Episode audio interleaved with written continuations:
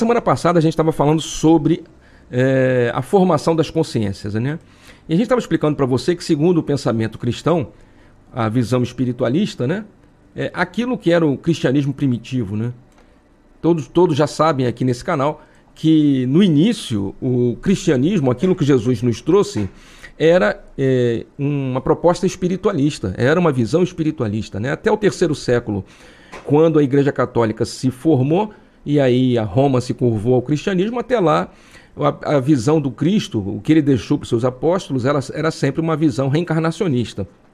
A igreja veio, ainda a igreja durante um bom tempo foi reencarnacionista, e só lá no quarto ou quinto século, se eu não me engano, quando um filósofo é, católico é, chamado Orígenes, ele pregava lá no Vaticano, lá na, na, na, Igreja Católica, ele pregava e falava, ensinava para os alunos sobre reencarnação. A, a princesa é, Eudora, se não me engano, se eu tiver errado, alguém puder me ajudar, que eu estou falando de improviso, uma princesa não aceitou né, que ela tivesse que vir na próxima existência como uma plebeia. Ela tinha sido uma mulher de vida fácil quando antes de se tornar rainha e ela não aceitava que voltasse a, a, dessa forma. Então ela queria que de alguma forma o rei calasse o nosso querido profeta lá, o estudioso, o filósofo Orígenes. E dessa forma o rei mandou julgar Orígenes por uma, um detalhe e julgando Orígenes condenou os Orígenes à morte e aí encerrou a ideia de reencarnação na Igreja Católica, mas até o quarto, quinto século, a própria Igreja Católica era reencarnacionista, tinha uma visão espiritualista da vida, porque era o que Jesus ensinava, né? Era a visão do Cristo Jesus. Mas a partir dali, do julgamento de Orígenes, encerrou-se essa ideia. Porém, se você volta no tempo, no início, quando Jesus pregava, até o terceiro século, até o quarto século, é, a visão, a proposta era sempre reencarnacionista. Por isso que Jesus dizia que meu reino não é deste mundo e que para conhecer o reino do César preciso nascer de novo e existem muitas moradas na casa do meu pai, se assim não fosse eu já vos teria dito, enfim. Jesus já havia afirmado diversas, em diversos momentos, de diversas formas, que a visão, a proposta era espiritualista, né? E essa visão cristã, é, espiritualista, que a gente tenta é, interpretar nesse momento, não é que nós sejamos assim, é, ah, vocês estão querendo inventar o, a roda, né? Não, não é isso não, cara. É porque se você parar para pensar, isso é espiritismo. Isso é kardecismo. É uma pretensão, uma arrogância nossa dizer isso. A gente aqui nesse cantinho de Sepitiba, aqui no meio do, do nada, né? No, no, Rio de Janeiro, falido, num bairro esquecido aqui, a gente fica levantando essa bandeira. Mas o espiritismo era era um cristianismo redivivo. De repente o espiritismo foi se transformando em uma outra coisa e hoje você encontra espíritas que são materialistas, espíritas que, que não entendem, não. Você fala um, procura um espírita, fala para ele quais são os livros da codificação. Ele, o que, que é codificação? Você fala para o espírita, ó, tem que fazer o culto no lar. O que, que é culto no lar? Eu falei, cara, como é que você é espírita se não sabe o que, que é um culto no lar? Não conhece a história? Então, quer dizer, e aí o Espiritismo foi se tornando uma doutrina cada vez mais é, para poucos e se afastando né, do pensamento espiritualista de maneira geral. Não é à toa que Joana de Ângelos, há uns 5, 6 anos atrás, escreveu três ideias, não, psicografou um texto com três propostas, né, que era espiritizar, era é, evangelizar, se não me engano, e, e, e, trabalhar, não me lembro. Eram três, veio por Divaldo Franco, e um deles eu me lembro que era espiritizar, ou seja, que era o espiritismo ou os espíritas voltarem ao pensamento espiritualista tradicional. Mas enfim, aí nós explicamos para você que essa visão cristã ela, é, ela nos apresenta a seguinte ideia com relação à nossa evolução. Nós hoje somos uma criatura com pensamento individualizado, né? Nós temos uma visão do mundo é, nossa, muito particular. Eu vou encerrar aqui a transmissão pelo Facebook, apesar de já terem várias pessoas, Chayana, Regina, Júnior Jabuticabeira, muito boa noite. Eu vou pedir licença a vocês já já que estão aqui com a gente no Facebook, que eu devo encerrar a transmissão no Facebook, porque a internet não está legal e acaba atrapalhando a, a, a transmissão tal. Eu peço desculpas a todos vocês. Deixei um link aí no Facebook do nosso YouTube. De repente, das próximas vezes, eu nem tento transmitir no Facebook. Fico só aqui no mesmo no nosso YouTube, no nosso canal. Mas foi uma tentativa. Pronto, foi-se embora o Facebook. Vamos ver se agora a internet danada estabiliza aqui também. Mas aí nós temos dito para você, né, que essa visão é, através dessa visão da evolução das consciências, nós fomos nos individualizando e estamos, enquanto mamíferos, animais mamíferos, estamos no ápice dessa evolução no planeta Terra. Passamos pelo reino mineral, pelo reino vegetal, pelo reino animal e alcançamos a estatura é, humana.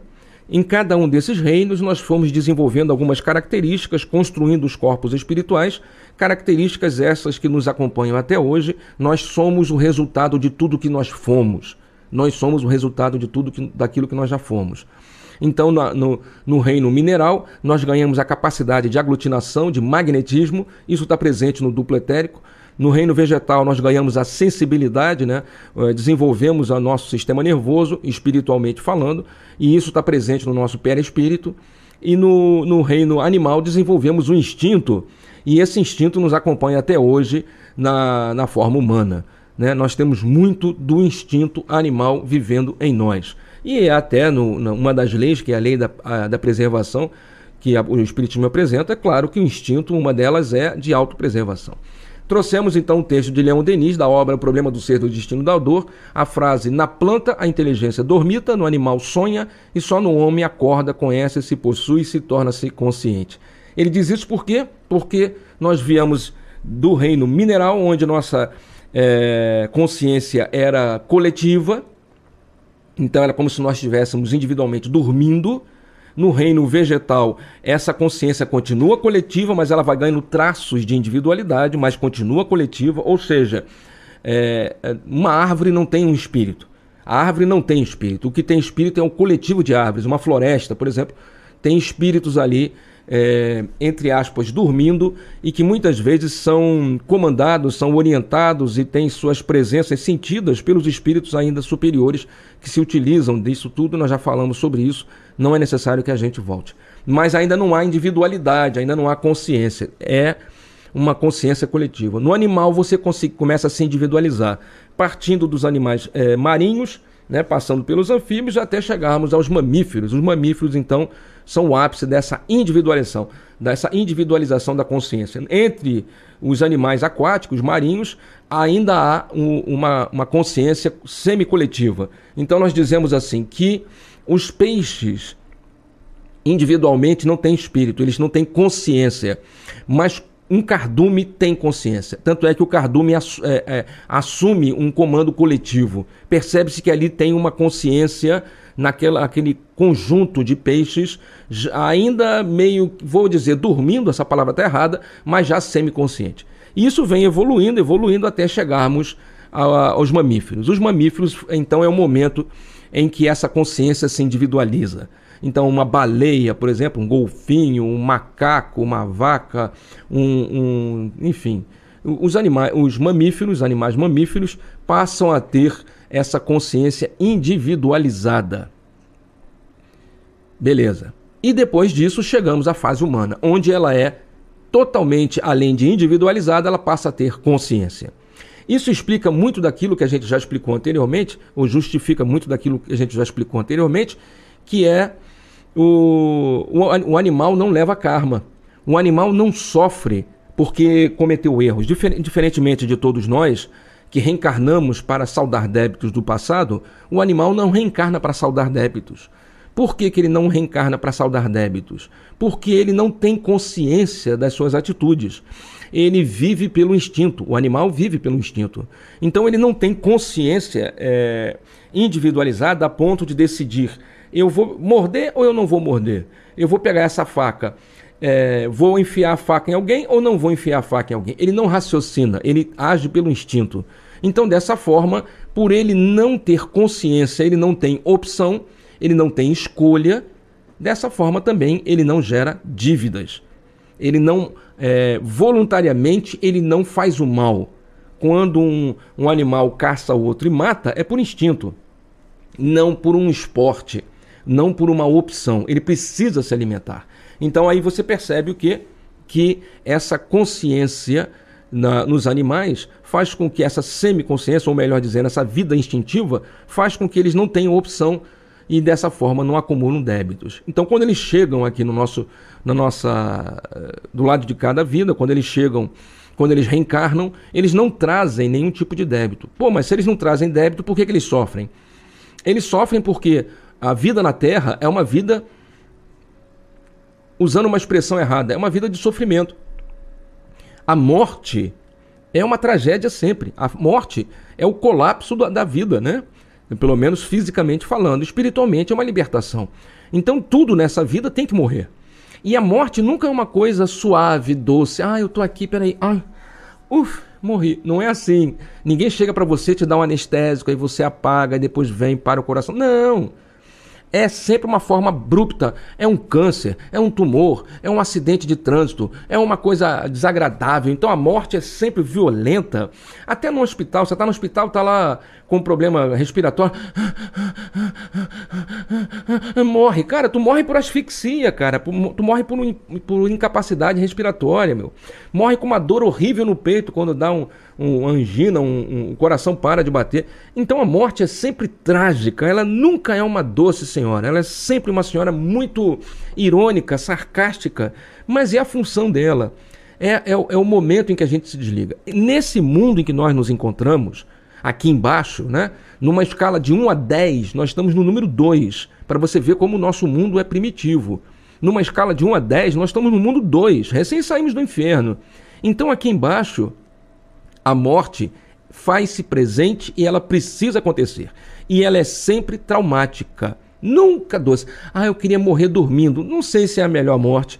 Você chega do outro lado meio é, agoniado porque você não sabe se está sonhando ou se está acordado até você ter a, a, noção e essa autoconsciência de que realmente desencarnou, o processo é muito mais traumático. Você vai ficar o tempo todo achando que está tá, tá sonhando.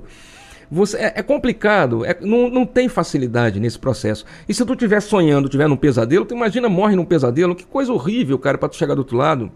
E as pessoas vão ter que falar com você e você não vai reconhecer ninguém, vai estar tá em pânico. Então não tem solução. Então, assim como nós, os animais também precisam morrer. Né? E mais ainda, um, um, gato, por exemplo, não vivia 15 anos. Você viu, eu tirei o Facebook, eu acho que estabilizou aqui no YouTube. Um gato, por exemplo, não vivia 15 anos, até um, recentemente.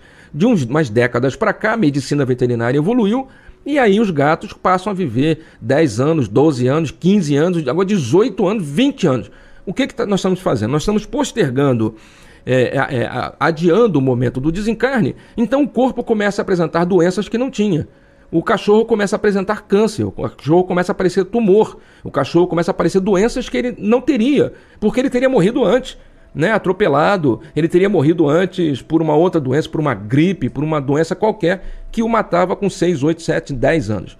Então, conforme você vai vivendo, vai fazendo com que os animais domésticos vivem, vivam mais, você acaba fazendo com que eles também adoeçam. É igual, igual o ser humano. Quando você morria com 50, 60 anos em média, você não apresentava as mesmas doenças que nós ou que as pessoas que chegam aos 80, 90 estão apresentando. Então, essa terceira idade, chegando quase aos 100 anos, vai fazer com que o corpo apresente doenças que antes não existiam.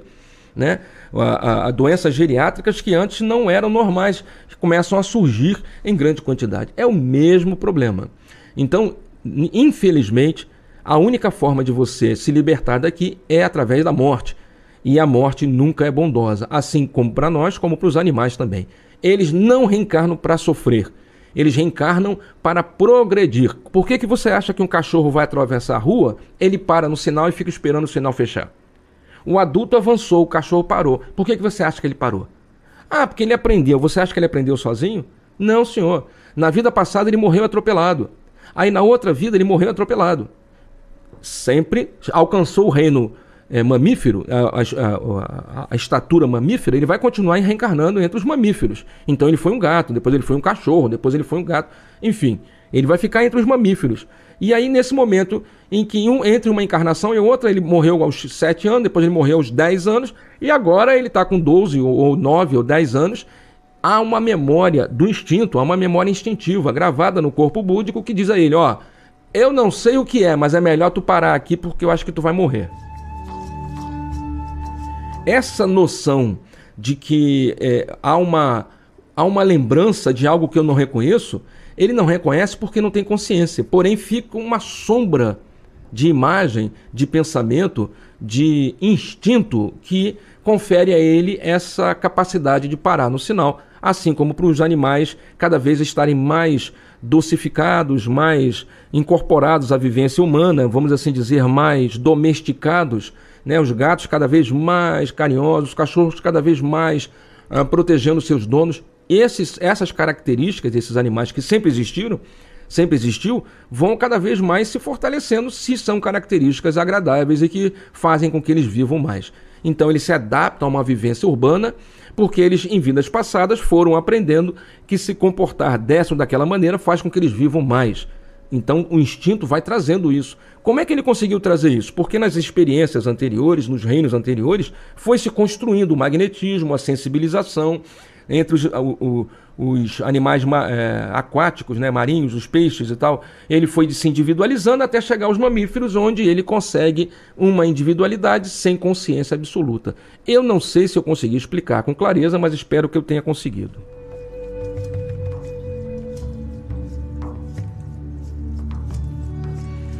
E aí o meu amigo Rubem perguntou: Walter, e as aves? As aves é o mesmo problema.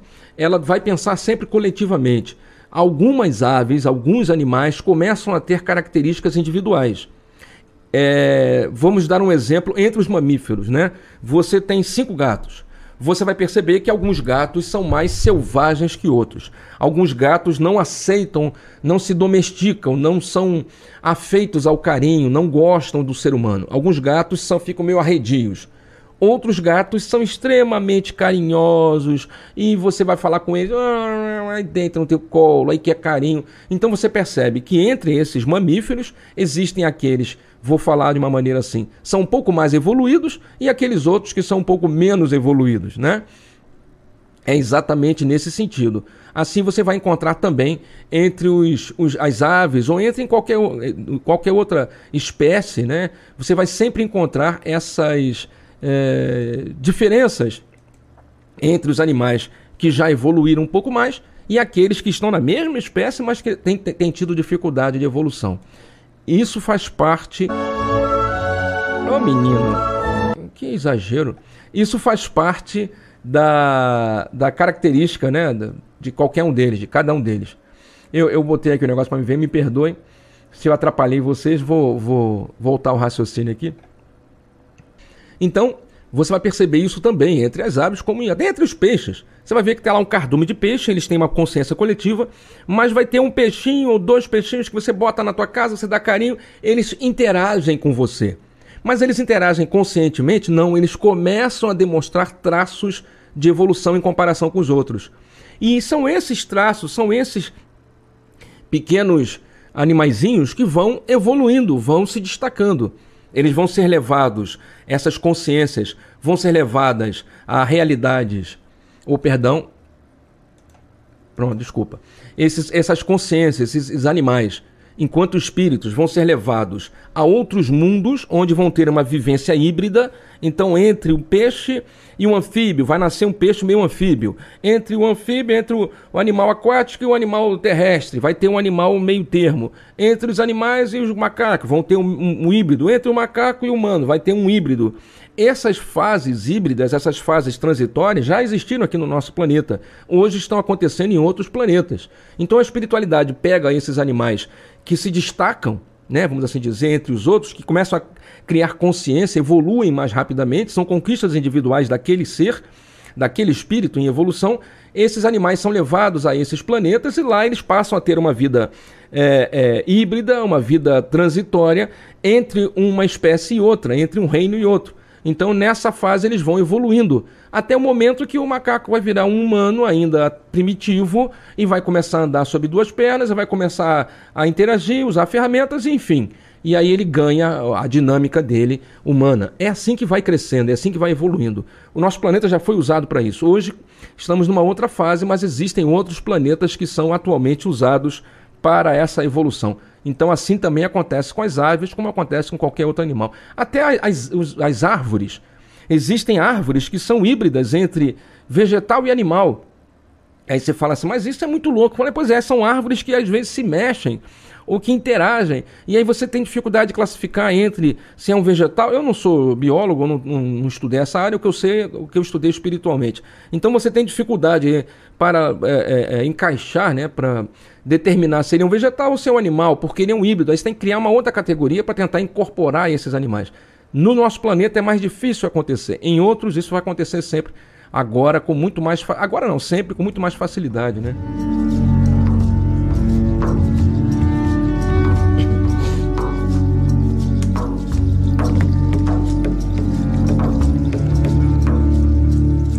Obrigado pela opinião, é, Débora. Muito obrigado por você estar com a gente. Débora Padilha deu sua opinião. Muito obrigado. Quem quiser conversar, comentar, é só mandar aí no nosso chat que a gente responde para você. E aí você tem, nós explicamos para você que entre os animais tem essa gradação, né? Entre os que vão se destacando, vão evoluindo. No livro do Ernesto Bozano, A Alma dos Animais, já disse para você, tem 130 casos catalogados e que você percebe ali, ele próprio, Ernesto Bozano, se depara com esses animais que têm uma inteligência, demonstram uma inteligência especial e, e, e são diferentes do restante do seu grupo e você fala, cara, esse animal ele é diferente, mas ele, como é que pode, né? É um é um passarinho, mas é um passarinho que reage diferente, interage com o humano, vai e volta e, e, e quase que fala com você, como ele perguntou o Rubem. Você percebe o quê? Que é um passarinho que é, deu um passo à frente do seu grupo. Isso vai sempre acontecer.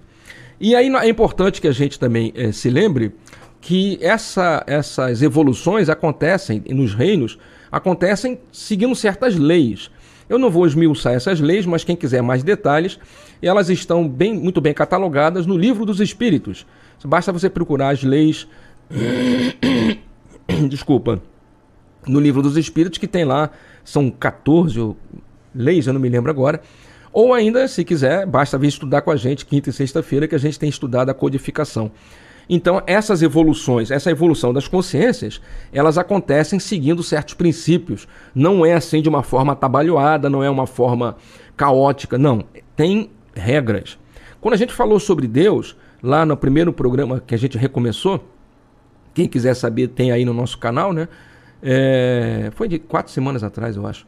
Quando a gente falou para você sobre Deus, a gente explicou o seguinte: é, Deus é o, é o sujeito que já existia antes antes da, da, da, da criação da matéria. Quando não existia a matéria, alguém foi lá e criou essa matéria, que na verdade era o, segundo a teoria do Big Bang, é aquela matéria única que explodiu, né? E na, no momento em que ela explode, ela já carrega em si, a nível atômico, as suas leis. Essas leis gravadas no cosmo, elas são determinadas por essa consciência cósmica que fez tudo com perfeição. Então, desde o início, antes de existir a matéria, já existia essa consciência que a gente chama de Deus, mas você pode chamar o grande arquiteto do universo, você pode chamar de Avé, você pode dar o nome que você quiser. Essa, esse, essa consciência já existia antes. É, se na explosão essa consciência não existia, não teria como ser criado a evolução apenas, né? A lei da evolução não daria cabo à criação da matéria e à evolução dessas consciências. Então já falamos sobre isso. É ilógico acreditar que apenas a lei da evolução ou uma é, Darwin ou qualquer outra proposta daria é, consequência, por exemplo, a essas diferenças entre os animais, a, a evolução do, da, da matéria e por aí vai, a construção em diferentes níveis dimensionais, não é isso? Nós já comentamos sobre isso aqui. Então o que a gente está dizendo para você? Lá no início, quando Deus preparou, ele já colocou essas leis. É um criacionismo evolucionista. Foi assim que a gente te apresentou.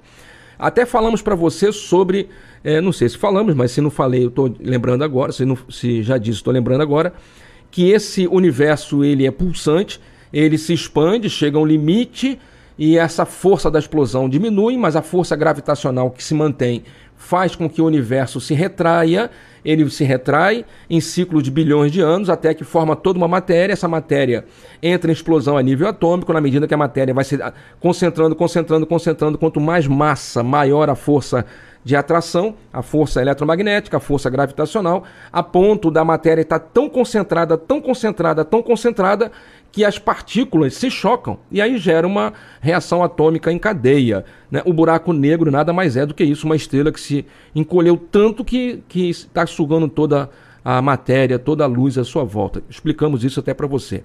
E essa ideia de que a matéria se junta e depois explode de novo até um certo limite, em séculos e bilênios, é, e depois expande, aí retrai, são os dias de Deus. Né? Quando você pega lá no início, Deus criou o mundo em seis dias e no sétimo descansa, qualquer coisa assim, você pode dizer que Deus é, é, é, já, já estamos vivendo o sétimo dia de Deus. Claro que isso aqui é uma proposta totalmente é, é, intuitiva, né? não tem como provar, não existe maneira.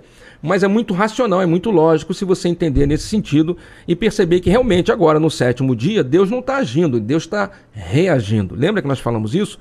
Deus não age mais sobre sua vida. Essa ideia de que você vai rezar para Deus e Deus vai fazer, isso não existe.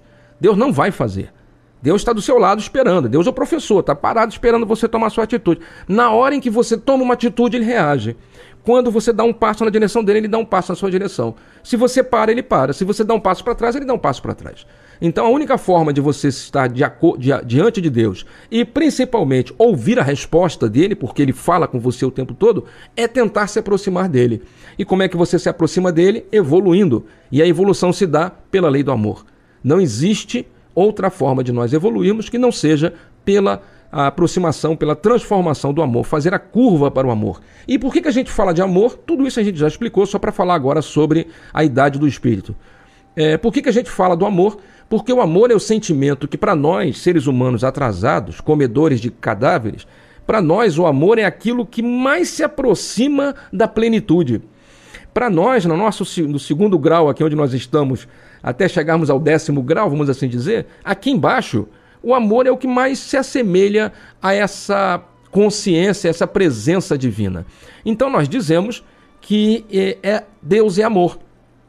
Por uma carência é, linguística, por uma carência filosófica, a gente diz que Deus é amor.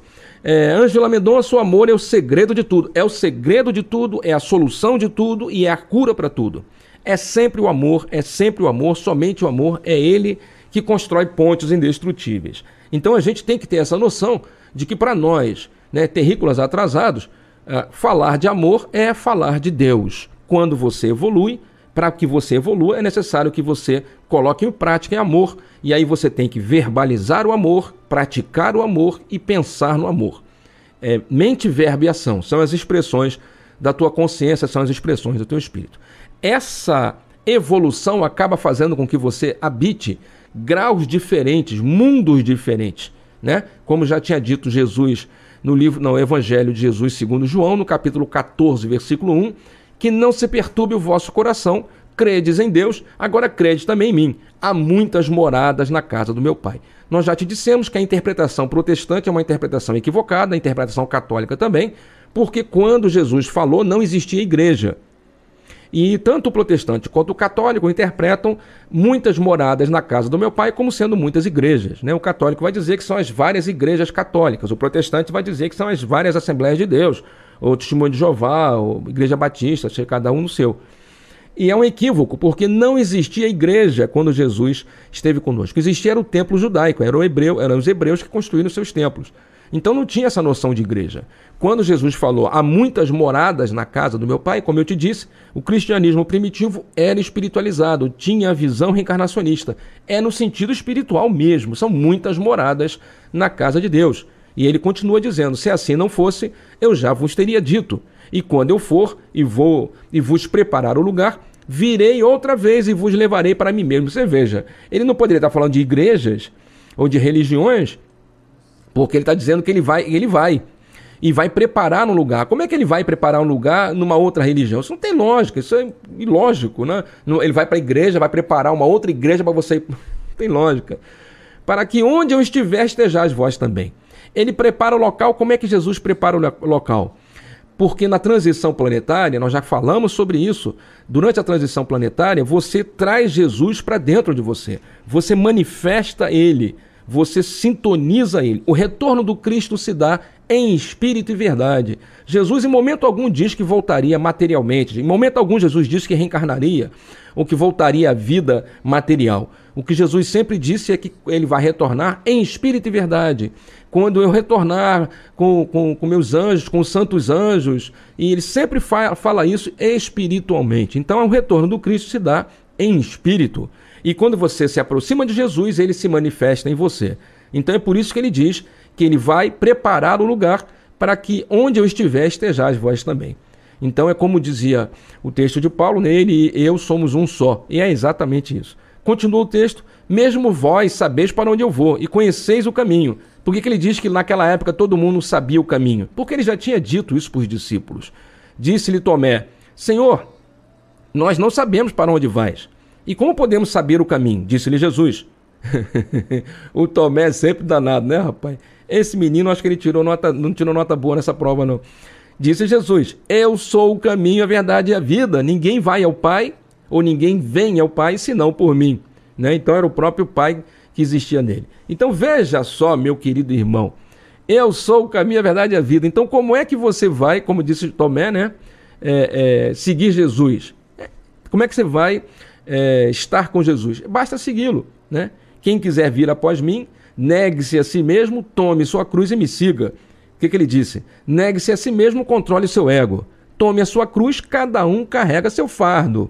Se você só tem abacaxi em casa, não vai tomar suco de laranja hoje. Então, se prepara para tomar suco de abacaxi, para de reclamar, para de ser chatinho reclamando das coisas. É abacaxi? É abacaxi. Então, controle seu ego, assuma, aceite a sua realidade, o que foi proposto para essa vida, né? E segue Jesus, amando. Então, essa é a proposta cristã. Esta fé infinita,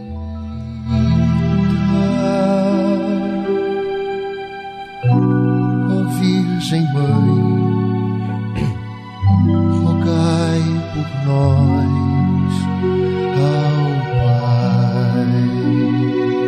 Eu não sei se eu estou falando rápido demais, eu não sei se eu estou sendo acelerado, espero que eu esteja conseguindo traduzir em palavras os meus pensamentos. E aí, como é que o, o, o, Evangelho segundo o Espiritismo nos apresenta no capítulo 2 essa ideia de muitas moradas? O Evangelho apresenta mundos primitivos, mundo de provas e expiações, mundo de regeneração, mundos felizes e mundos celestiais. Cinco mundos. Primitivo, provas e expiações, regeneração, felizes e celestiais. Numa escala de 1 a 5, segundo o Evangelho segundo o Espiritismo, nós estamos no 2. Por isso que eu digo, numa escala de 1 a 10, a gente está bem atrasado, né? eles foram mais bondosos, colocaram a gente no, no número 2 numa escala de 1 a 5. 20% a gente já caminhou. Eu diria que 10%. Mas eles são mais bondosos do que, do que nós.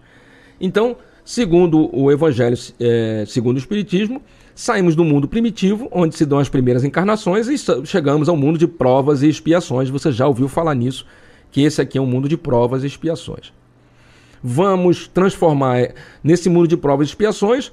O, o bem já existe, mas o mal domina vamos nos encaminhando durante a transição para o mundo de regeneração. Seu Júnior, quanto tempo vai demorar a regeneração? Tempo para caramba. Nós vamos reencarnar mais duas, três vezes até alcançarmos a regeneração. Até porque isso não é, não são medidas exatas, não há uma região limítrofe. O que há é uma gradação entre o branco e o preto, uma série de tonalidades, como diz o filme, vários tons de cinza. Então é exatamente isso. Não dá para você definir exatamente em que momento deixa de ser prova de expiação e passa a ser regeneração. É um contínuo, é um gerúndio. é um gerúndio, tá certo? Em que vai acontecendo durante a sua jornada. Só que quando você chegar ao mundo de, de regeneração, os espíritos se refazem das lutas. Então você vai sentir uma pacificação, uma tranquilidade. Não vai ter mais essa coisa, essa guerra de sobrevivência. Chegamos então depois, vamos evoluir para os mundos felizes, onde o bem supera o mal, até chegarmos aos mundos celestiais, onde já não existe o mal.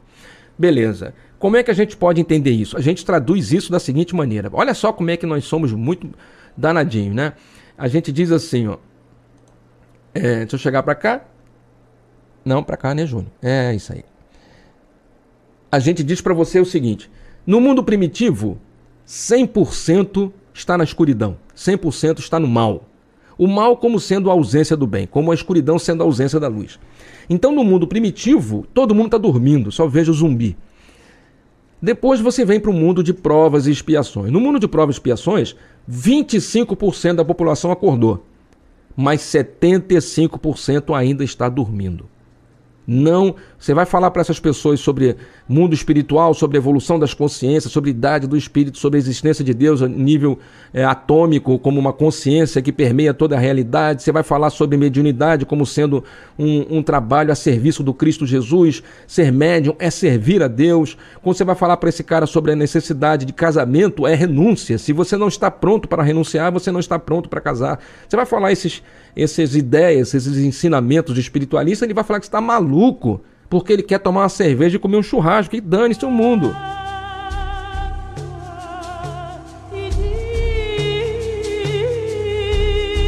Você vai tentar falar para ele sobre coisas espirituais, ele não vai entender e ainda vai ofender você. Então, nós vivemos num mundo em que 25% está dormindo. Nós chamamos de zumbis porque Jesus havia se referido a esse grupo quando no enterro um jovem chega e fala: Meu, meu pai morreu, aquelas pessoas estão enterrando lá, meu pai, se não me engano, eu vou lá ajudá-los. E Jesus fala para o jovem: é, Deixe que os mortos enterrem seus mortos, quanto a você venha e me siga. Por que, que Jesus estava se referindo a pessoas vivas que queriam fazer o velório do defunto? Porque aquelas pessoas estavam espiritualmente mortas.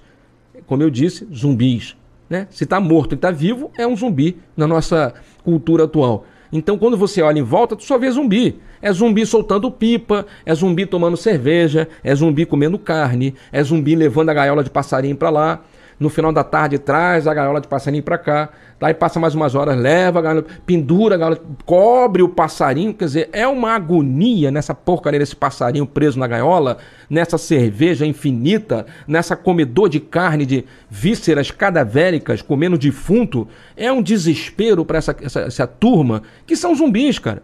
São zumbis que comem, comem cérebros humanos. São zumbis que vivem sem saber por que, que estão vivendo. E se você fala para essas pessoas sobre qualquer outra coisa, ele vai dizer que o errado é você, que o maluco é você. E aí a gente traz, traduz isso dizendo: dê água a quem tem sede. Mas só dê água a quem tem sede, na medida da sede. Não dá mais, não. Se o cara te pedir cinco reais, você pode ter um milhão, tu dá cinco reais.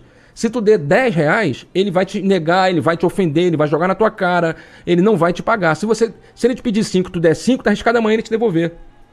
Então dê a água na medida do que te pedirem. Porque aquilo que ele pede é o máximo que a consciência dele consegue aceitar como verdade. O que for além disso é da obra do maligno. Se te pediu 10, dá 10. Mas eu posso dar 50. Dá 10. Se tu der 50, esse cara vai se perder. Ele vai achar que ficou milionário e vai encher a cara de, de, de, maconha. Ou vai se cheirar aquela porcaria toda. Dá 10. Que 10 ele vai comprar uma quentinha ou ele vai comer um Cheetos com Guaraná. Cheetos com Guaraná, meu Deus do céu, coisa horrível vai comprar um, um miojo, vai tomar um coisa e vai ficar feliz. Então, dê água a quem tem sede, na medida da sede, nem um gole a mais, nem um gole a menos. Dá só o que te pediram, porque aquilo que pede, quando você pede, você verbaliza o que o teu coração aceita, aquilo que você consegue aceitar como realidade. Acima disso, tu não consegue.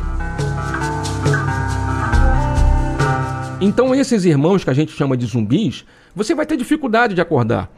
Inclusive, é, rendendo um pouco mais esse assunto, porque a gente vai entrar no, no papo que é o tema da, do encontro de hoje, né? É, é, é a gente diz para você assim: ai, seu Júnior, porque mamãe, mamãe tá com problema, seu Júnior. Mamãe tá com problema, mamãe tá passando mal. Ai, meu filho, seu Júnior. Ah, meu filho, seu Júnior. Olha, meu filho tá com problema. Meu filho tá não sei o quê. Ah, meu filho, ai, Jesus, seu Júnior, eu queria tanto. Ah, eu vim aqui no, no, no GTEB, mas eu não vim por mim, não. Eu vim por causa do Arnaldo. Arnaldo tá mal, Arnaldo tá assim. é, é, a Argelina, como é a, a Drica inventou o nome para a esposa do Arnaldo. Eu não lembro agora. Então aí, ah, eu tenho que pedir para minha esposa. Minha esposa que tinha que estar tá aqui, seu Júnior. a gente diz assim. É, é, cara, se você chegou até aqui, pede para você. Não, mas eu tô bem, seu Júnior. Não, você não tá bem, não. Você está incomodado com o sofrimento do outro. Pois é claro, seu Júnior, o meu filho está sofrendo, o meu marido está sofrendo, a minha esposa está sofrendo. Deixe-o sofrer. Deixe que ele sofra. Seu Júnior, o sofrimento faz a criatura despertar. Se não sofrer, não vai acordar. E tem gente que sofre e continua dormindo.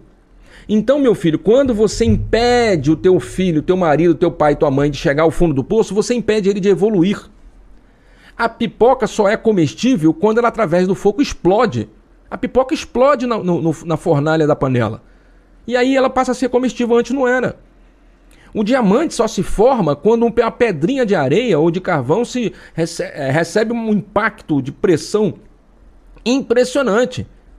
E aí ela vai através dos séculos das, das, transformando-se em uma pérola ou em um diamante.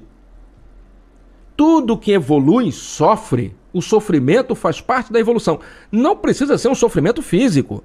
Pode ser um sofrimento moral, pode ser um sofrimento sentimental, familiar, eh, material, financeiro, psicológico. Há sempre um nível de sofrimento. E esse sofrimento é o que nos faz procurar Deus. Se eu não tivesse sofrido há 20 anos atrás, eu não estaria falando com você agora. Todas as pessoas que estão nas igrejas sofreram. Todas as pessoas que estão nos centros espíritas sofreram. Todas as pessoas que estão nos terreiros sofreram. Quem foi para a sinagoga judaica sofreu. Quem foi no, no templo budista sofreu. Se não sofrer, não procura Deus, cara. Então entenda, meu amigo, quando você impede papai e mamãe de sofrer, você impede ele de evoluir.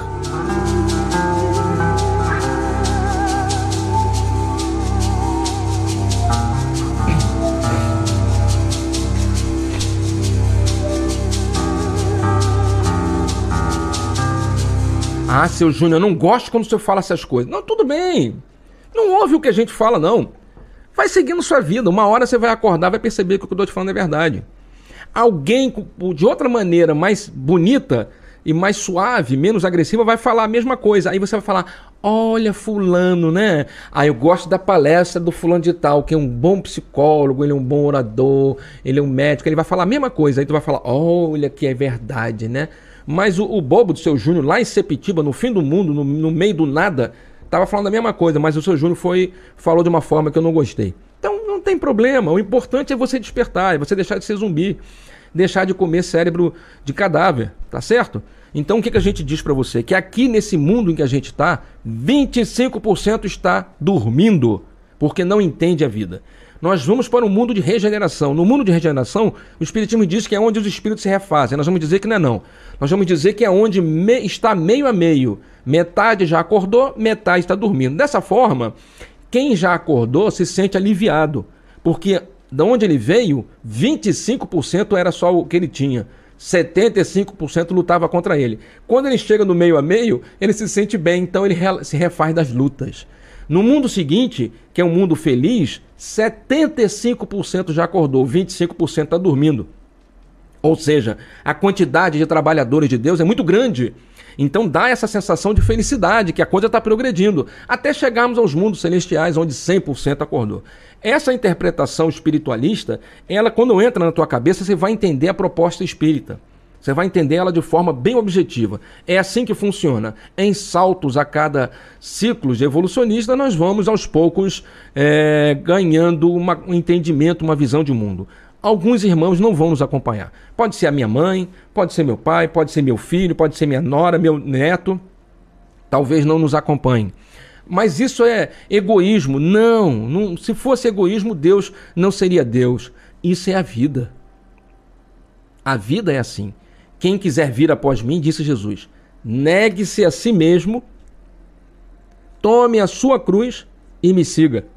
Três imperativos, três propostas redentoras. Ele diz ainda numa outra, numa outra, num outro momento no livro de Lucas, né?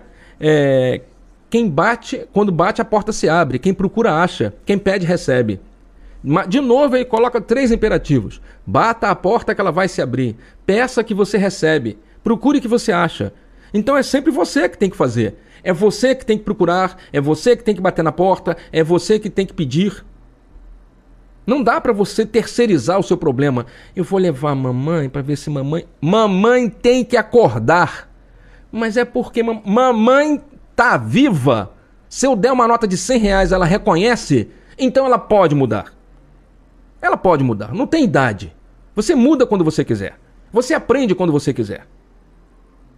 É melhor que ela aprenda com quem, te, com quem ama, mamãe, com quem ama seu filho, do que ela ter que aprender quando desencarnar. Chegar do outro lado no umbral. Chega numa visão egoísta, egocêntrica, olhando só para si, está acostumada a receber tudo e não precisa fazer absolutamente. O seu Júnior, o senhor está muito malvado hoje. Eu estou falando para você a verdade de como funciona.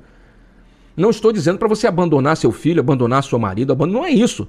Só estou dizendo para você, fique com ele, mas saiba qual é o problema. É abacaxi, não é laranja. É muito mais fácil você conviver com uma pessoa que você sabe o que é e assim você se adapta e vai tentando consertar aos poucos, do que você viver na ilusão, achando que em algum momento uma mágica vai acontecer, que não vai. A mágica é de dentro para fora. André Luiz ficou oito anos no umbral, oito anos no umbral. E quando chegou no nosso lar, ainda era todo arrogante, todo. É, desculpa a expressão, a gente falava de cebozão. era todo cebozão, era todo nojento. Foi preciso levar a paulada na tábua de carne até que essa carne de segunda vire uma carne de primeira. É o tempo, é o trabalho, é o orives tentando fazer com que essa joia apareça. É Deus agindo, cara. Então o que, que a gente diz para você? Essa evolução da consciência, ela não é suave. Ela sempre vai trazer dor e sofrimento. E é assim que você vai perceber que algumas criaturas já estão um pouco mais conscientes, algumas criaturas já estão um pouco mais. É, já acordaram, já estão em condições né, de agir. Jesus faz essa proposta, sabe quando? No Sermão da Montanha. Bem-aventurados os aflitos, bem-aventurados os que sofrem. E depois ele fala: Vós sois o, o sal da terra. E o que eu mais quero é que o sal se salgue, senão ele é insípido. Vós sois a luz do mundo. Leia o Sermão da Montanha. Você vai perceber que Jesus faz ali um passo a passo da evolução da consciência, da evolução do espírito. Até que ele se transforma em um pacificador. E quando ele vira pacificador, ele olha para os outros e, se, se, se apieda, ele se incomoda com o sofrimento do outro. Ele passa a agir então é uma evolução do espírito, Jesus apresenta no Sermão da Montanha. E no final, quando ele se transforma no pacificador, né? Jesus diz para ele o que? Cara, tu é o sal da terra, tu tá aqui para dar o sabor, tu tá aqui para salgar.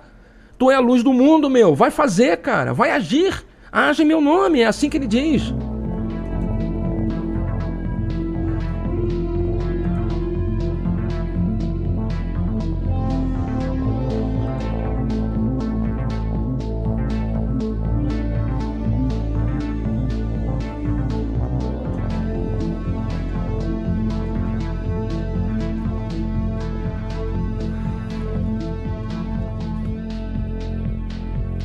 Olha, é bom você ter ouvintes é, é, é, participativos e inteligentes, né? Muito obrigado, meu amigo Francisco. Francisco Pérez nos lembra aqui, ó. É, corrigiu, né, o que eu falei, o nome da. Eu falei Eleodora, eu falei, tá errado isso aqui. Eu sabia que estava errado na hora que eu falei. Júnior, ele bota aqui, Júnior, Teodora era esposa do imperador Justiniano, que por peso na consciência solicita ao Papa Virgílio que retire a reencarnação da crença no cristianismo. Então, no concílio de Constantinopla, no ano de 553 depois do Cristo, ela é atendida. Tinha receio de voltar escrava, pois era escravocrata, desumana e preconceituosa. Será que ela conseguiu abolir a reencarnação? só, só no seio católico, né, meu amigo é, Francisco? Não entre os cristãos, né? Nem, não entre os cristãos, né? Obrigado, viu, Francisco, pela sua participação e pela sua é, correção aqui, nos dando o esclarecimento correto. Muito obrigado. Esse é o programa Despertar toda semana neste horário, nesta emissora, sempre à sua disposição. Estamos aí transmitindo na nossa GTEB TV, né? Você pode acessar mais de 100 filmes de graça, várias radionovelas é, produzidas lá pelo pessoal da LBV, sobre a orientação da Fundação Paulo de Tarso. Olha, muito legal, as radionovelas estão disponíveis já, várias delas, não coloquei todas, mas várias já estão disponíveis, disponíveis na nossa getebtv.org, getbtv.org. Tem mais de 100 filmes espíritas, espiritualistas, com temáticas reencarnacionistas à sua disposição para você assistir on demand. Você assiste quando você quiser. Você clica lá, assiste, vê o, o, o, a descrição do filme, vê se gosta, clicou na imagem, abre o filme rapidinho, não gostou, assiste outro. Você tem mais de 100. Vai passar um final de semana inteiro assistindo o filme espírita aí. Tem o primeiro filme espírita produzido, né, que é o, o do Edifício Joelma. Tá lá na nossa GTEB TV, à sua disposição. Aproveite, hein? Nesse momento estamos lá então transmitindo na GTEB TV e no nosso canal no YouTube simultaneamente. Bom, vamos falar então do tema tudo isso foi para apresentar essa ideia da idade do espírito. Quantos anos você acha que você tem? Para para pensar. Não, seu Júnior, eu acho que eu tenho. Eu tô chegando aos 60 agora, né? Tô chegando aos 60. Então, seu Júnior tem 60 anos. Você acha que tu tem 60 anos? Eu tenho 60 anos, seu Júnior. Deixa eu ver chegar aqui. Eu tenho 60 anos sim, seu Júnior, porque eu, eu tô com 59, tô chegando aos 60, vou 61, 6.1. 6.1, seu Júnior. Ah, é? Ah, que legal, cara. Parabéns. E você, não, eu tenho 22, eu tenho 22. Ah, que bom, cara. Legal, parabéns, cara. Vai viver sua vida em paz. Seja feliz. Não, seu Júnior, eu tô com 30, pô, não sei quantos, seu Júnior. Eu tô com não sei quantos anos. Beleza. Tu achas que tu tem essa idade mesmo? Tenho, seu Júnior, tá na minha certidão de nascimento, tá na minha carteira de motorismo, na minha carteira de trabalho, na minha identidade. Tá lá que eu nasci no ano de 89, ou então nasci em 95, ou nasci em 65. Então é minha idade. Uhum, mas não é não. É a sua idade nessa vida. Como assim? mas como assim? Pois é. Nessa, idade, nessa vida você tem essa idade. Olha só. Tinha, existia um cara chamado Arnaldo. O Arnaldo era um velho chato pra caraca. Arnaldo era um velho muito chato. Ranzinza. A mulher dele, a, a, a Rosa, eu acho que a Rosa tá aqui. Se a Rosa estiver, não vou nem usar o nome dela, vou inventar um outro nome. A Stephanie. A Stephanie não conseguiu ficar casada com o Arnaldo até o final da vida, porque o Arnaldo era muito cri-cri. A Stephanie botava o negócio aqui, Arnaldo puxava para cá. Ela botava o negócio aqui, ele achava que tinha que ser um pouquinho para cá. Ela fechava o que ela queria coisas, ela fazia não sei o que, tinha que ser tudo, tudo pro Arnaldo era ele que, que o jeito dele era o jeito certo. Ele não abria, ele não fazia por menos, ele não abria mão. Tudo tinha que ser do jeito que ele queria. Arnaldo era um velho chato. Essa velhice chata não, não, não surge da noite pro dia. É uma construção do espírito. O espírito vai construindo essa chatice. É impressionante. Ele acha bonito ser chato. Então ele vai construindo essa chatice no transcorrer dos tempos, né? Então Arnaldo era um velho chato. Além de ele ser cri-cri, e no final a Stephanie largou ele, ele era um cara ranzinza. E, por exemplo, caía uma bola, ele fura... caía a bola das crianças, ele furava a bola. Caía uma pipa, ele quebrava a pipa. É, o vizinho cortava a árvore, ele denunciava o vizinho. O, o cara parava o carro, ele furava o pneu do carro. O cachorro latia, ele jogava água no carro. Então, olha, eu vou te falar, que cara chato irritante. Arnaldo morreu com 82 anos. Arnaldo morreu, né? Aí vai para outro lado, vai para o umbral. Nesse caso, o umbral dele deve ter sido bem complicado. Arnaldo foi lá para o umbral, tal, viveu lá é, 285 anos na erraticidade. E aí, em algum momento, Arnaldo se prepara para reencarnar. E aí reencarna Arnaldo agora com o nome de João Cláudio. João Cláudio reencarna como uma criança linda, linda, linda, linda. Olha, mas que cuti-guti de vovô, lindo. E aí Arnaldo vai chegando aos dois anos, vai aparecendo algumas características, aos quatro anos, uma certa chatice, aos cinco anos, uma irritação, uma criança meio, sabe, já vou botar de castigo, vou dar uma chinelada já já. Essa criança chega aos 10, 12 anos, a, a, a lembrança da vida anterior vem né? Porque nessa fase da, do início da puberdade, ali na juventude, é quando a consciência aflora, a consciência é pré-existente, então ele tira a pele de cordeiro e mostra-se como o lobo que ele era. E quem é que você vai se deparar com 14 anos agora? Arnaldo. Arnaldo, que era um velho chato pra caramba, agora é um jovem adolescente chato pra caraca, meu. Difícil de engolir, hein?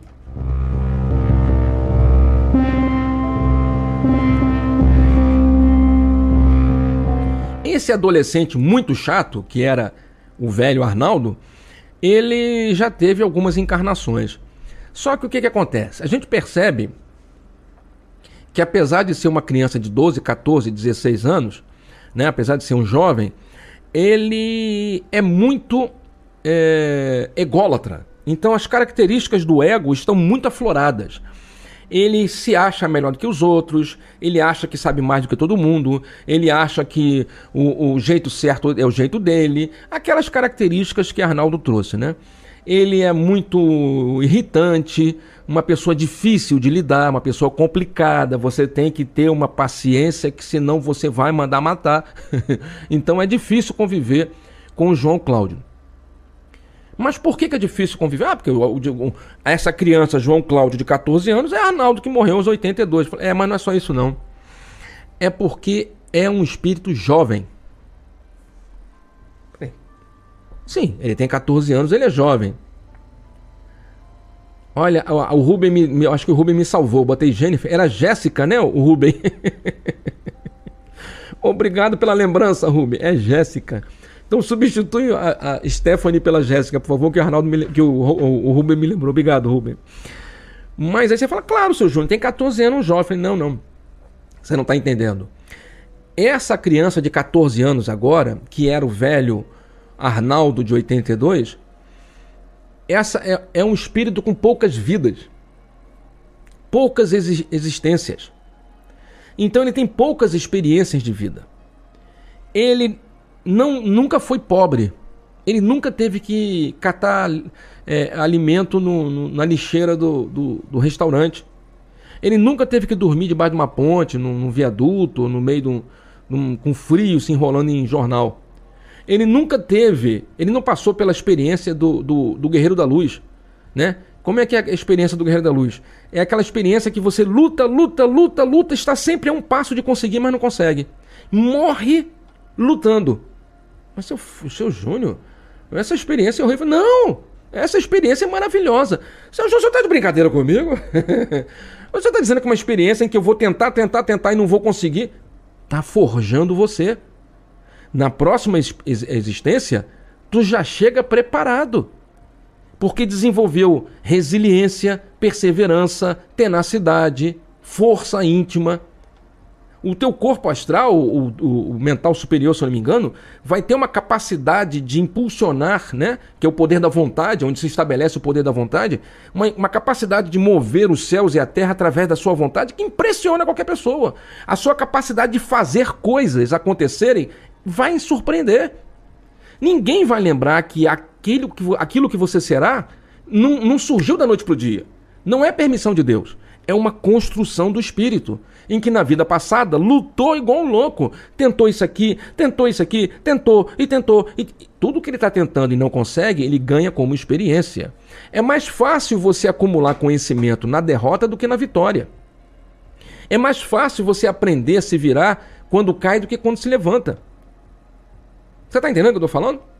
A jornada, né? A, a, a estrada de Damasco, a jornada de Saulo para Paulo, não acontece com ele parado, nem acontece quando ele chega ao final.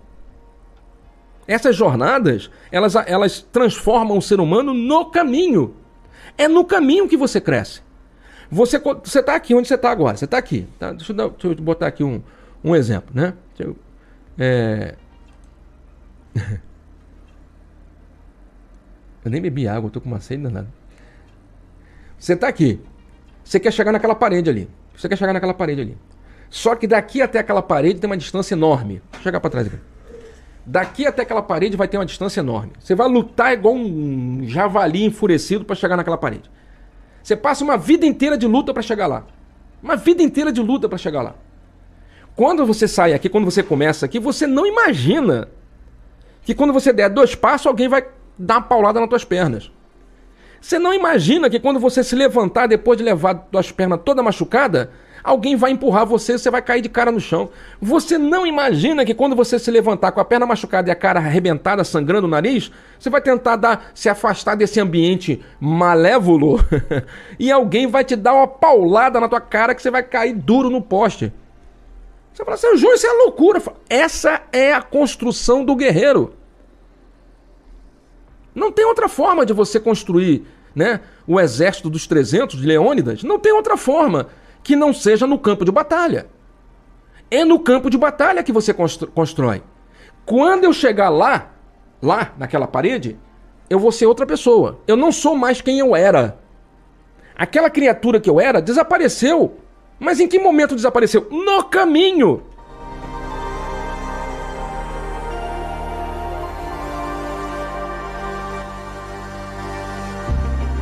Essa criatura vai se moldando, vai sendo forjada no caminho.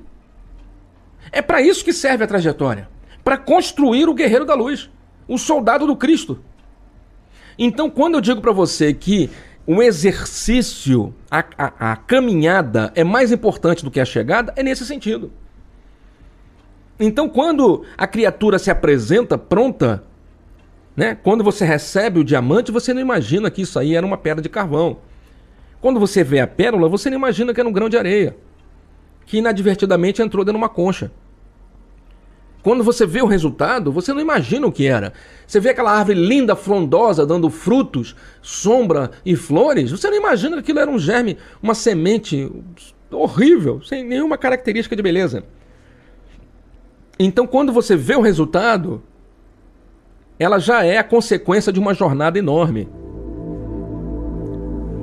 Então, na construção do guerreiro, é, é, no caminho que você cresce, é no caminho que você se transforma, é a beleza do caminho.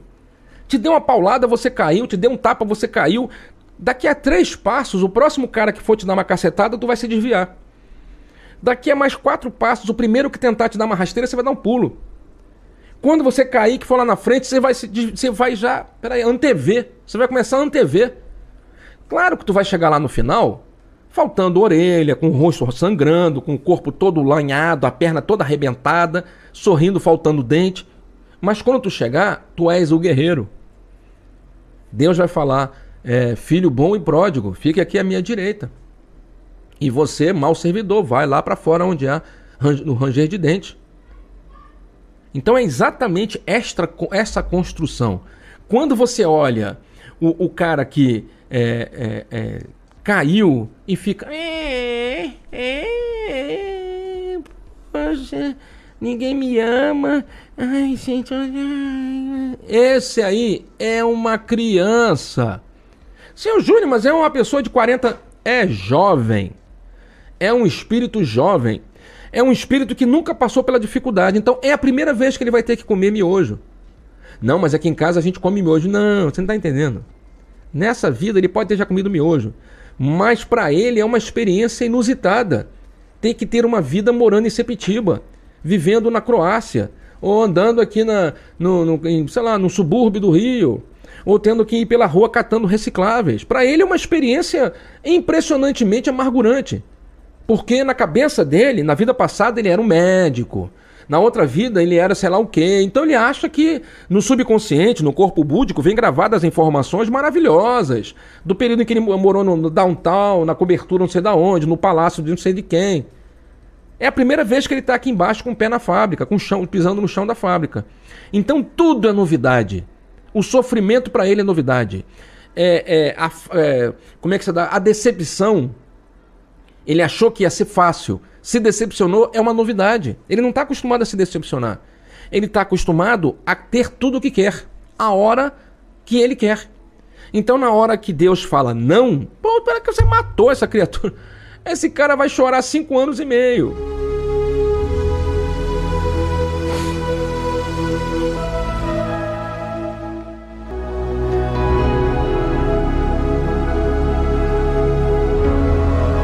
Você está entendendo a ideia?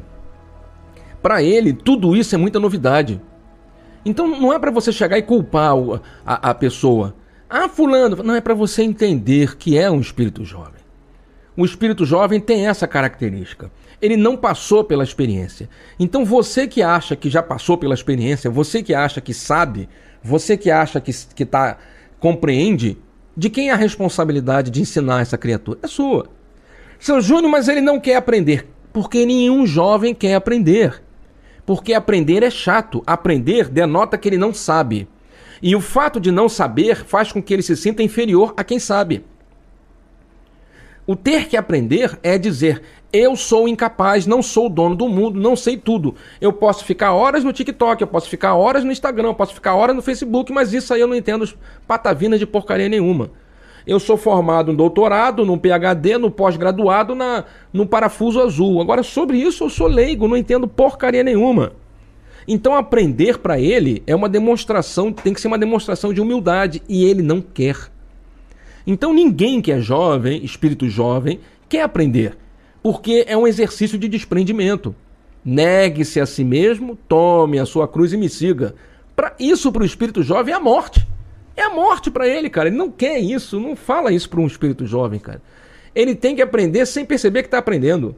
Ele tem que ser ensinado sem perceber que está sendo ensinado. E ele tem que achar que está sendo uma conquista dele. Ah, seu Júnior, mas isso é muito difícil. Não, não, não, não, não, não, não. Basta você parar e pensar e raciocinar sobre o sentido da vida que você vai entender como foi que você aprendeu. E o que, que você pode é, é, fazer para ter esse espírito jovem nas suas mãos?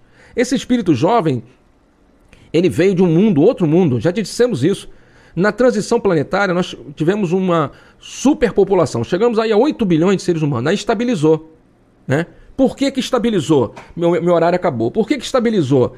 É, estabilizou porque as pessoas estão evitando é, ter filhos, né? Tá muito custoso, é como dizem a carestia, né?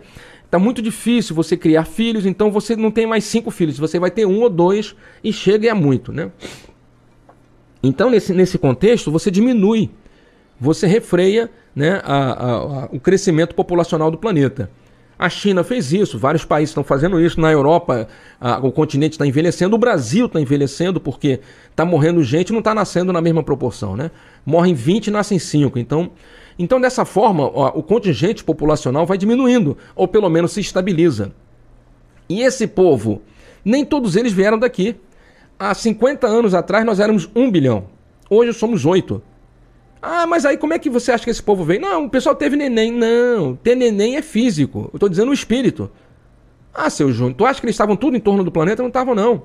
Eles vieram de outros planetas. Eles vieram de um planeta onde tiveram uma grande evolução tecnológica. Lá eles tinham uma grande evolução tecnológica, uma grande organização social. Porém, individualmente, eles eram materialistas, eles eram precários. Eles tinham desconstruído o sentido de espiritualidade e de religiosidade. Então eram espíritos que estavam evoluindo muito tecnologicamente, mas estavam evoluindo muito pouco moralmente. E aí a espiritualidade pega essa ruma de espírito, essa ruma de espírito, é pega essa ruma de espírito e traz para o planeta Terra. São os espíritos são os anjos decaídos e estão agora entre nós. E é por isso que nas últimas décadas, agora no início da transição, houve um aumento da população e agora estabilizou. Por quê? Porque já veio, já está aqui já. Agora a gente tem que, tem que trabalhar com esse povo aí. Ó.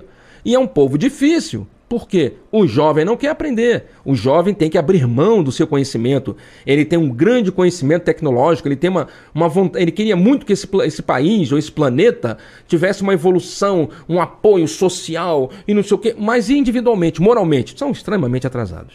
E é isso que eles vieram fazer aqui, aprender com moralidade, aprender uh, quem é Jesus, os, os conceitos cristãos.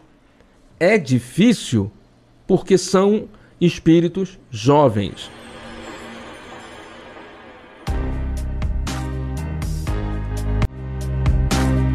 Nosso amigo Francisco nos ajudando mais uma vez colocou: quando o leão persegue a gazela, um precisa de alimento, o outro precisa não virar alimento.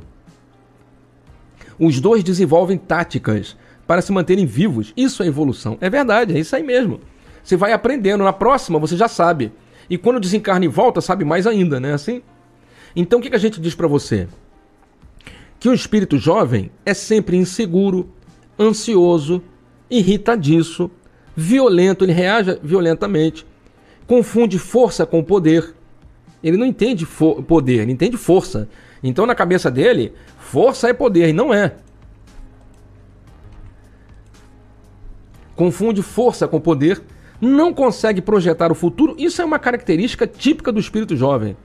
Você fala para ele de programar o futuro, de se preparar para o futuro, ele não entende isso. Para ele é uma, coisa muito complexa. O futuro não existe, o futuro é agora. Eu quero beber e fumar agora, eu quero me, me esbaldar agora, eu quero sentir prazer agora. Você fala para ele, cara, mas isso vai gerar consequências. Ele não quer saber das consequências. O espírito jovem não pensa no futuro. Ele é imaturo, igual um jovem, né? Tem o ego inflado, é muito vaidoso, orgulhoso, arrogante, soberbo, egocêntrico, busca saciar os sentidos físicos, natural.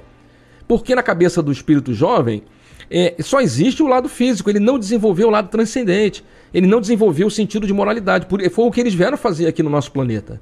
É um trabalho a ser feito. Né? Ele é muito apegado, vive no mundo dos desejos, apegado, possessivo, é muito possessivo, tem pena e nunca erra só entende a fé cega. Ou seja, as religiões que promovem a fé cega para eles são perfeitas. Tipo, é, é porque é, não discute, não pensa, apenas aceita. Já o espírito velho é quase que o oposto, é fácil você entender, não é isso? Vamos ver se eu consigo melhorar aqui a, o espírito velho aqui para a gente ver. Um espírito velho é sempre jovial. Então ele está sempre de bem com a vida. Ele é sempre boa praça, ele tá bem. Tá caindo tempestade, ele tá sorrindo. Tá caindo canivete. Fala, olha, rapaz, bem que eu tava precisando de um canivete desse pra É suíço? É, é suíço? eu tava querendo descer aí pra abrir uma, descascar uma laranja aqui. Né? Então tá acontecendo. Ó, oh, cortaram a luz. Ai, meu Deus, cortaram a luz. Falou, olha, rapaz, corta. Vamos jantar a luz de velas? Uh, uh. oh, meu Deus, acabou a internet. Opa, cadê aquele jogo banco imobiliário que a gente. Vamos jogar um banco imobiliário aqui, um sueca, aqui um buraco, aqui um. Então o espírito velho é sempre jovial, ele é sempre esperançoso, ele é otimista, equilibrado. Ele projeta o futuro. Calma, vamos esperar mais dois anos daqui três anos, olha, daqui uns cinco, seis anos, estamos no caminho, o caminho é esse, vamos seguir em frente. Ele não teme, não tem medo, porque ele sabe, ele já foi pobre, ele já foi miserável em outra vida, ele já foi feio, já foi bonito, já foi, já teve uma deficiência física. Então ele já passou pelas experiências que eram mais traumatizantes. E ele venceu, ele passou e, e, e superou. Então hoje nada disso incomoda.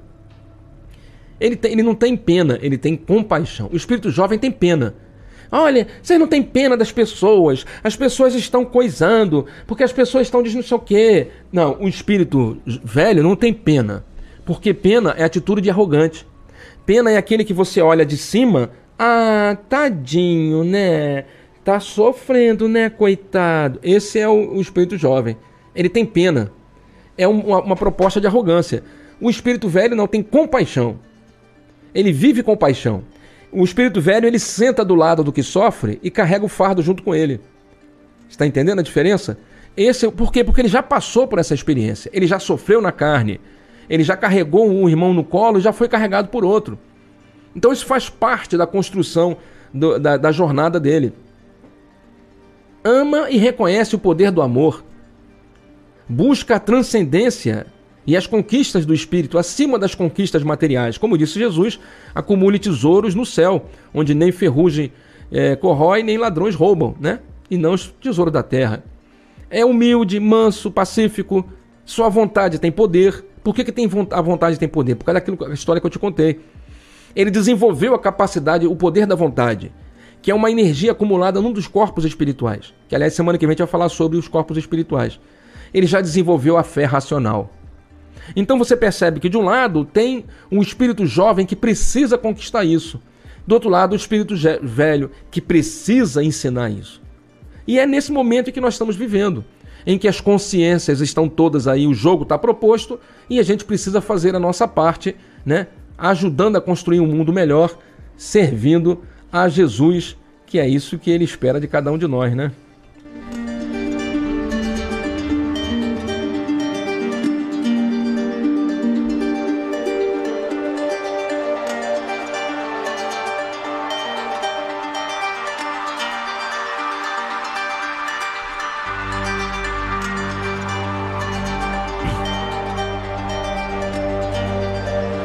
Olha, eu quero agradecer a todos vocês é, pela, pela presença, pelo, pela audiência, né? Semana que vem a gente vai falar sobre os corpos espirituais. Né? E para falar dos corpos espirituais, eu vou pedir muita boa vontade e paciência de todos vocês. Eu vou dar algumas características aqui para você entender o que, a gente está tá falando, né? É... Semana que vem, tá? Deixa eu voltar aqui com a câmera. A gente tenta. Nós vamos explicar para você o seguinte. Eu vou usar um exemplo do sono, porque no momento do sono fica muito fácil você perceber é, aonde você está, né? A gente costuma dizer assim: você acha que você está sentado aí ouvindo a gente agora? Você acha que você está sentado? Não está, não. Nós somos seres multidimensionais. Nós somos seres que vivemos em várias dimensões simultaneamente. Você acha que está nos assistindo sentado aí no seu sofá ou na sua cama ou em algum lugar, quando na verdade você não está aí. Quem está aí é o corpo físico, né? É o, o seu avatar, para ficar uma linguagem fácil, né? Que a gente entenda. Quem está aí sentado é o seu avatar. Por quê? Porque na verdade nós somos compostos, nós somos compostos de sete corpos, como se fosse uma cebola. Imagine a cebola. São várias camadas, né? Camadas sobrepostas, não é isso? Essas camadas sobrepostas, elas podem muito bem representar o que nós somos. Você está vendo o Júnior aqui no seu monitor, mas você acha que essa, essa cara que você está vendo aí é a cara do Júnior. E não é. O Júnior provavelmente nem está aqui. Por que, que o Júnior não está aqui? Porque o espírito é como se fosse o vapor da água. E o que você está vendo é o gelo. Deu para entender? É como se fosse a água em estados diferentes. Se solidifica, vira gelo. Se, vapor, se, se esquenta, vira vapor d'água.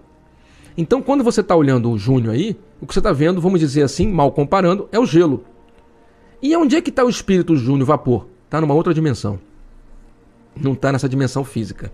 Quem está na dimensão física é o corpo físico.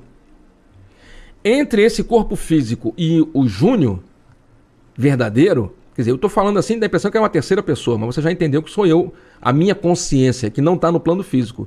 A minha consciência utiliza o cérebro para manifestar-se no plano físico. Então, entre esse Júnior, que está numa outra dimensão, como se fosse um vapor d'água, e esse Júnior físico que você está olhando aqui, é o gelo, existem várias camadas. Você percebe isso de forma muito clara quando você está dormindo. Por que, que eu digo isso? Porque quando você dorme, deixa eu voltar aqui um pouquinho que vai acabar a programação musical.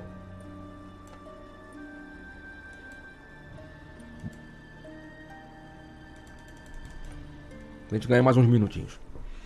Cinco minutos. É... Já aconteceu com você de você estar tá dormindo e aí você está dormindo, de repente é, você acorda, mas não consegue mexer o corpo? Aquilo que eles chamam de paralisia do sono. Já aconteceu com você? Você acorda e fica com o corpo durinho, fala assim: ai meu Deus do céu, não estou conseguindo me mexer. Como é que eu vou falar com a. Com a eu quero chamar minha mulher. Ô, Fulana! Oh, meu Deus, me ajuda aqui que eu não estou conseguindo me mexer. Ai, gente, eu não consigo. Meu Deus do céu, começa a entrar em pânico. Esse é um exemplo claro de que a sua consciência não está no corpo físico. A sua consciência está em algum lugar e perdeu o controle do corpo físico. Um outro exemplo para vocês: você estava dormindo e de repente você acordou assustado com a sensação de que a cama estava caindo. Como se a cama tivesse quebrado e você tivesse caindo no chão. Uma sensação de queda. Já aconteceu com você? Um outro exemplo. Você estava dormindo e de repente você teve a sensação de que suas pernas estavam subindo, como se você fosse ficar de, de cabeça para baixo. E você acordou assustado. Você estava dormindo e aí de repente no teu sono, no teu sonho, você começou a ver coisas reais. Você começou a ter uma, um sonho real, como se alguma coisa tivesse, por exemplo, te perseguindo como se alguma coisa tivesse é, tentando te bater ou matar você, ou tivesse na sua casa correndo atrás de você, e você fugindo, você fugindo, e você fica ah, correndo alguma coisa, uma guerra, uma luta, você lutou contra alguém no teu sonho. Você lutou contra alguém, você lutou. E aí de repente você acorda na cama ah, com a sensação de que aquilo que você estava sonhando está no plano físico.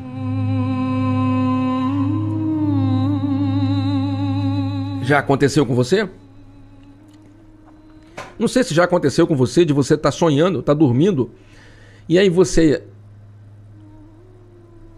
olha para você e vê o seu corpo deitado. E aí de repente você fala assim: "Eu vou voar". E aí sai voando. E o teu corpo deitado ficou lá. Já aconteceu? Essa, esses são alguns dos exemplos que demonstram que você não é o seu corpo físico. Assim como esse mosquito aqui vai já desencarnar. você não é o seu corpo físico. Por quê? Se o seu corpo físico ficou e você foi olhou ele, então você não estava no corpo físico. Se você teve a sensação de que estava caindo e não caiu da cama, o que, que aconteceu? Se você teve a sensação de estar tá lutando com uma pessoa, correndo, fugindo de uma pessoa e de repente acorda, você está no seu quarto, não tem ninguém, mas você está com a sensação de que está todo mundo ali. O que, que aconteceu? Foi um sonho. No outro programa a gente vai falar sobre a diferença entre o sonho e a projeção. Eu vou te dar algumas características para você diferenciar o sonho da projeção astral. Mas tudo isso que eu relatei para você aqui, essa, essa incapacidade de mexer o corpo, né? quando você acorda para algumas pessoas, e tudo isso demonstra que a sua consciência ou você não está no plano físico. Você está em algum lugar que não seja o corpo físico. Então você tem você em outra realidade. Assim como você está aqui agora assistindo esse programa, você está em outra realidade. O fenômeno mediúnico, vamos supor que você estivesse aqui agora, acompanhando o programa. E aí você está olhando para mim, de repente você sente que alguma coisa se aproximou de você e fala assim: ai meu Deus, eu senti que tinha uma pessoa aqui. Ai, fiquei até arrepiado. Sabe como é que é? Ou às vezes você fecha os olhos para dormir, você tem a sensação de que alguém se aproxima de você, você acorda. Ai, cruz credo, cruz credo. você está na sala vendo televisão, está na sala vendo televisão. Aí de repente você tem a sensação de que alguma coisa saiu do seu quarto e entrou no banheiro. Arnaldo! Arnaldo, alguém entrou no banheiro. O que, que é, mulher? Tu não viu que alguém passou ali? Que passou o quê, cara? Arnaldo, vai lá ver o que, que é, pelo amor de Deus. Você está na sala vendo o filme e de repente sente que alguma coisa passa rastejando pelo chão. Um fenômeno mediúnico nada mais é do que uma interação entre dimensões. Isso que você viu, isso que você sentiu, está numa outra dimensão. Como você consciência está numa outra dimensão, essa interação foi possível. E o que você captou no plano físico foi apenas uma, uma, foi uma sensibilização, foi uma impressão do que você percebeu do outro lado. Vamos fazer o exemplo do avatar para facilitar. Vamos supor que você tivesse aqui num computador com óculos 3D, com um joystick, né, com, com controle remoto de videogame, e você tivesse um boneco, vamos chamar de avatar, e esse boneco fosse controlado por você nesse controle remoto de videogame. E você botou um óculos, e esse óculos você olha pelos olhos do boneco. E esse controle você controla o boneco. Você vai se acostumando a controlar o boneco, você vai se acostumando a olhar pelo olhar do boneco, e você faz o boneco sair, você faz o boneco na rua, ele começa a ir pra rua, ele solta pipa, ele... você começa a viver a experiência dele. Só que você não é ele, você está sentado aqui ou está deitado aqui controlando ele. Essa é a realidade espiritual, meu amigo. Claro que aqui eu criei uma imagem, né, cinematográfica para você entender, mas a realidade é essa. Nós temos vários corpos espirituais. E você acha que está aqui, mas você não está aqui. Você está em outra realidade, interagindo com esse plano físico. Seu Júnior, tá bom. Eu, muito doido isso, eu não consegui entender, mas tá bom, vou fingir que eu entendi. Mas aí como é que eu interajo? Como é que eu senti? Como é que, o que que isso interfere na minha vida? Então, semana que vem nós vamos falar sobre os corpos espirituais. E aí você vai entender essas camadas de cebola. Eu vou usar um outro exemplo para encerrar aqui o programa. Deixa eu pausar a música. Cadê? Cadê essa música aqui?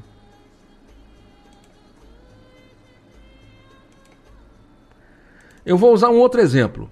Você quer. É, você quer ir no espaço. Você quer ir lá para o espaço.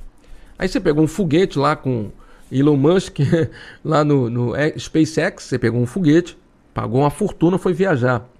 Só que para você ir lá para aquele. para pegar o foguete e ir lá para o espaço, você tem que. Você toma um banho, tira a sua roupa, coloca uma roupa. Vou, vou inventar, uma roupa de algodão. Tem que ser uma roupa de algodão. Estou inventando. Por quê? Não, porque o cientista falou que tem que ser de algodão. Aí você bota uma cueca, um sutiã, sei lá, de algodão. Em cima disso você bota uma roupa tipo um pijamão. Em cima disso você vai botar uma roupa que vai esquentar. Depois você vai vestir uma outra roupa um pouco mais grossa, para aí você vestir aquela roupa de astronauta que veda. Essa roupa um pouco mais grossa cobre aqui assim, cobre é como se fosse para você vestir. Depois bota a roupa de astronauta. Então para você ir lá pro sair da nave e ficar flutuando, você botou 3, 4, 5, 6 camadas de roupa, porque é muito frio lá. Fora da, fora da atmosfera do, da espaçonave é muito frio, então você tem que estar numa roupa quentinha. Então você botou 4, 5, 6 roupas. Você vai mergulhar no fundo do mar. É o mesmo circuito. Você vai botar uma roupa leve, depois vai botar uma roupa de coisa, depois vai botar uma roupa de plástico, depois vai botar um não sei o que. Se for no profundeza, nós vamos botar aquela roupa de escafandro para você ir lá no fundo. Então essas roupas que você coloca são para garantir a sua vida, a sua capacidade de interação, seja no espaço, seja no fundo do mar. É exatamente isso que Deus fez. para você poder estar aqui agora, falando comigo, assistindo o programa, interagindo com a gente, para eu poder estar aqui falando com você, eu vesti roupas. E nós vamos semana que vem falar dessas roupas. Espero que a gente consiga explicar direito. Né?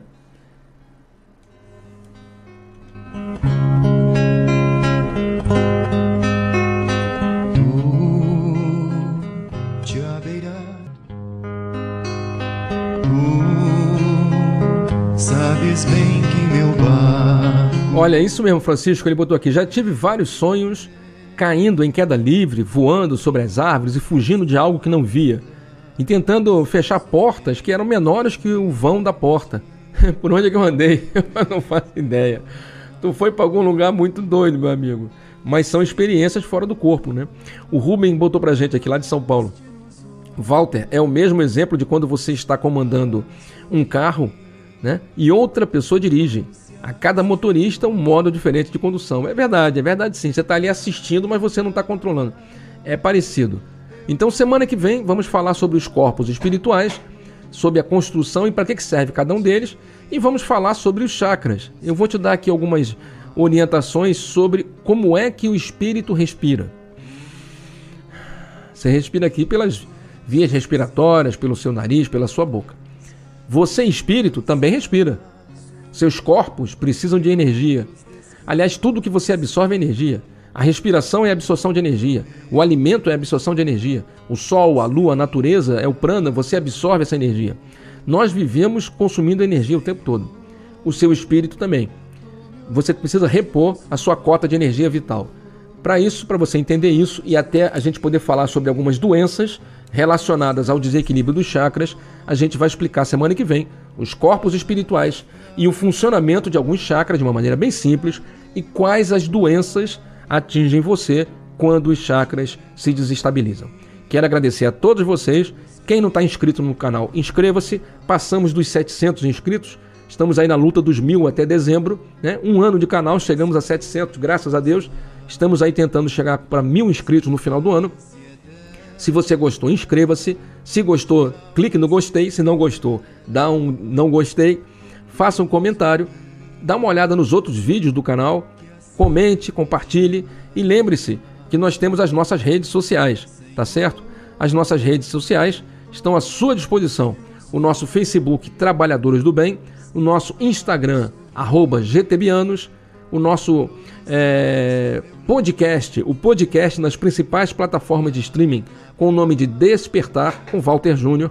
Você encontra mais de 50 áudios explicando tudo para você. Temos o nosso Twitter, Walter MR Júnior, e além do nosso site, trabalhadoresdobem.com, do nossa TV, é, gtebtv.org. Tudo isso à sua disposição, 24 horas para você falar. Se preferir, manda um zap 975969917 é o meu WhatsApp pessoal, eu respondo você. Muito obrigado pela sua audiência. Até a próxima quinta-feira com o estudo do Evangelho segundo o Espiritismo e logo depois do livro O Céu e Inferno. Sexta-feira, o estudo da obra é, Livro dos Médiuns e na sequência a obra de Ramatiz, A Vida Humana e o Espírito Imortal. E sábado com a nossa transmissão ao vivo lá da sede do GETEB a partir das quatro da tarde. Obrigado a todos que ficaram. Beijo no coração, até o próximo encontro e tchau. Bendito seja o fruto. Valeu, gente. Nascido da noite em vigília, lavando